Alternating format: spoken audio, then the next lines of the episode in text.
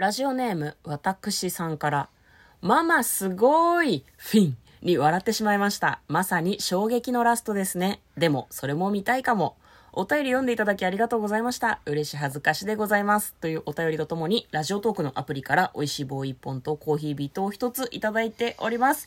ありがとうございます。ありがとうございます。す。こんばんは、嫁です向。こうです。トレーラードライビング始まりました。トレーラードライビング。この番組は映画の予告編を見た嫁と婿の夫婦が内容を妄想していろいろお話していく番組となっております。運転中にお送りしているので安全運転でお願いします。はい、今日もですね、トラドラサブスタジオの方から映画の妄想をお送りしたいと思います。はい。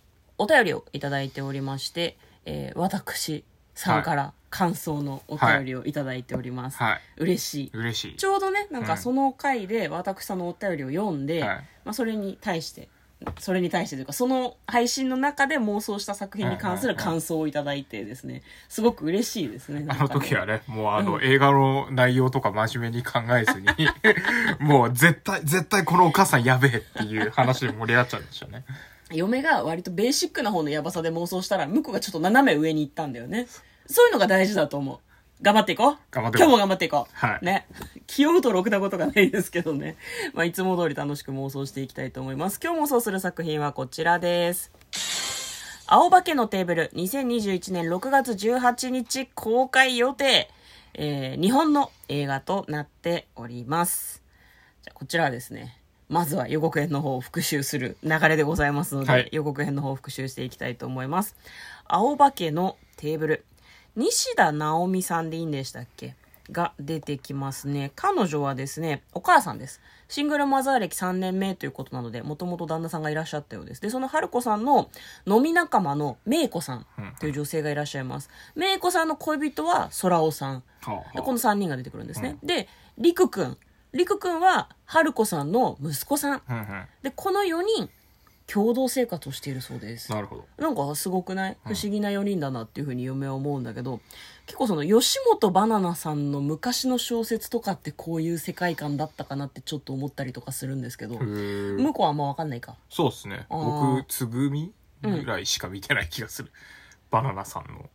つぐみも割と人間関係が複雑だったような気がするけどね。そうね。でもなんか、つぐみのキャラクターが強烈すぎて、うん。あんなんかま覚え。他の関係をあんまり覚えてない感じですね。嫁はアうんムリタが好きなんだけど、それもね、ちょっとこれに近かったですね。お母さんと、ねお母さんの友達が一緒に住んでたんちょちょちょ、ですよね。まだあの、あれだ、予告ああ、編グリグリの説明終わってなかったわ。失礼いたしました。でももう雑談のフェーズに入っちゃったみたいなね。で、そこに一人の女子高生がやってくるんですね。居候するのかな？どういう流れでやってきたのかわかんないけど、まあその一つ屋根の下で暮らす少し変わった変な青化け。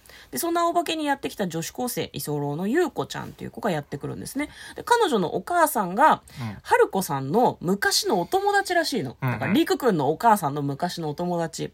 千代さんなのか智代さんなのかちょっと読みがわかんないけど、で、有名人なんだって。テレビに結構出てるんだよね。うんうんうんうんで、お母さんがテレビに出ているせいか、娘さんは、その、なんだろう、ちょっとその、何者かになりたいというか、なりたい私ってなんだろうっていうのをすごい考えてるんですね。女子高生だから。そういうふうに悩む時期かもしれない。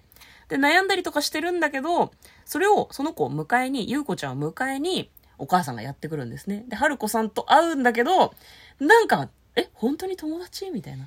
会いたかったってハグされて、うん、私も会いたかったかなみたいな。なんか、仲良しか？なんかあったんか？みたいな感じなんですね。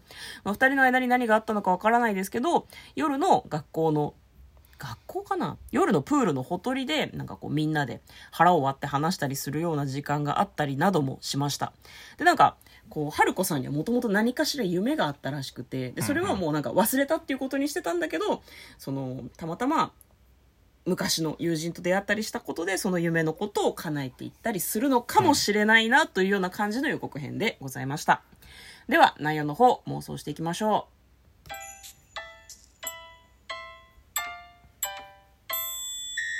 トレーラードライビング。おい。はい。なんか、まったり系の方が、嫁は多分こういうの好き。ああ、そうね。あの、いや、私、カモメ食堂とか、はいメガネとか、はいプールとかはい、トイレとかが好きなのではい。その流れな感じがする。すごいね。雑なくくりで映画をあんまり知らないのにそういうふうに言って申し訳ないんですけど北欧暮らしの道具店っていううん。EC サイトがあって、そこで、えっとやっていた短めのドラマをなんかその映画にまとめたものらしいんですよね、で私この、えっと EC サイトのことは知らないけど北欧暮らしの道具店は、はい。ポッドキャストをやってるんですよ。私それを聞いたことがあって、はいはい。結構ちゃんと聞いとるあ、そうなんですね。うん、あの最近全然聞けてないんだけどなんかすごいねまったりした感じの、うんうんうん私より年上の40代とか50代とかもう少し年上の人たちで、まあ、そのお子さんがいらっしゃったりする人たちがみんなでそのこれからの髪型の話とかしててすごい面白いんだよね。なんかねあの年齢が上がっていくとずっとこれから先ショートカットでいいやってみんな思ってたらしいんだけど、うんうん。その出てくる人たちが話してる中でね、なんかこっから先はどんどん男女の区別がつきにくくなってくるからうんゴリゴリのショートカットにすると男っていう感じするっていうふうに美容師さんに言われてなんかちょっと考えるようになったって。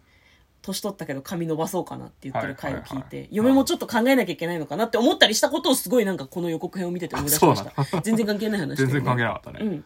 ごめんね。うん。じゃあ内容の方妄想していこうか。はい。うん。これでも、あれだね。なんかもう、えっ、と、もう僕は北欧って聞くと、うん。もうミッドサマーしか出てこなくなってくるんだけど、白いしね、なんか、ん不思議な共同生活っていうところもさ、なんか、いや、あの、予告、予告編見て、あの、ミッドサマー知ってる人は見てくれたら、あ、ちょっと雰囲気近いかもって思うかもしれないけど、そんなことないから、絶対そんなことないから、平和に終わるやつだから。いや、そう、平和に終わるやつ。平和に終わるやつだからそりゃそう、そりゃそうだと思う。なんならお母さんは昔音楽をやっていて、でも結婚して子供産んだから、ちょっともう音楽は一旦お休みしようと。もう、もう大丈夫って。夢を追うのはもうもう大丈夫です。十分やりましたって思ってるんだけど、昔の友達に会ったりとか、その友達が産んだ子供と出会うことによって、ギター弾いてた頃のことを思い出して、なんかこう、町内ロックフェスみたいなのに出て、わーみたいな話なんじゃないのっていうふうに思ったんだけど、はいはい向こうはミッドサマーだと。あ、これ、これじゃあ何この、この青化けのテーブル、徐々に人数増えていく流れですよね。今これ4人でしたそう、けど。今4人だけど、そこにお母さんお母さん加わってきてて、6人になっ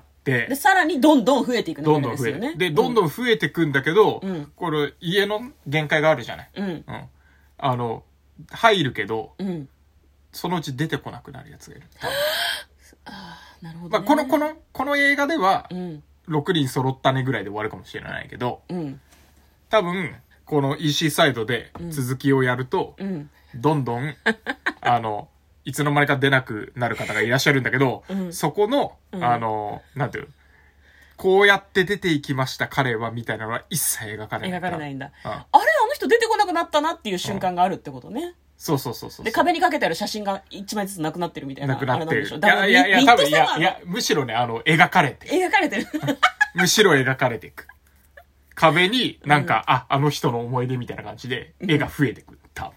なるほどね。でも、多分地下室の壁とかに塗り込められてるんじゃないかなっていうね。なるほどね。そういう猟奇殺人的な、うんなんかそういうコミューンみたいな感じのお話ってことですね。そんなわけないとな思わけない。うけど。なわけないんだけど、いや、ちょっと北欧って聞くともうね、あの、ミッドサマーの影響はす強すぎるんですよ、私にとっては。皆さんミッドサマーはご覧になりましたか？ご覧になってない方はこんな話全然わからないと思うんですけど、まあその、北欧で暮らしている、まあいわゆるコミューンだよね。うんうんみんなでその、なんだろう、自然に帰るみたいな生活をしようっていうふうにしているところに、まあその、なんだろう、若者たちが興味本位で調べようとしていくんだけど、そこでエレー目に遭うっていう話がミッドサマーなんだけど、はいはい、そね。それと同じ流れ、日本でやれる、いや、無理だろ。え最後あれだよね、うんもうすごいなんかあのサスペンスみたいな終わり方だよねそうねなんかカメラパンしてきたら、もうなんかパトカーとかがめちゃめちゃ来てて、なんかこうなんだろう布とかかぶいやいやせられていやいやいや、あの、もうね、うんパトカーとかはない。なんでえそうなの？パトカーとかそういうのは。そういうんじゃないんだそうあれサスペンスになっちゃうから。うんパトカーとかそんな、うんそういうことじゃない。もっとハッピーネスな幸感じせ、幸せ、とにかく幸せなの。みんなで一緒に暮らしてとにかく幸せ。でも一人一人消えていく。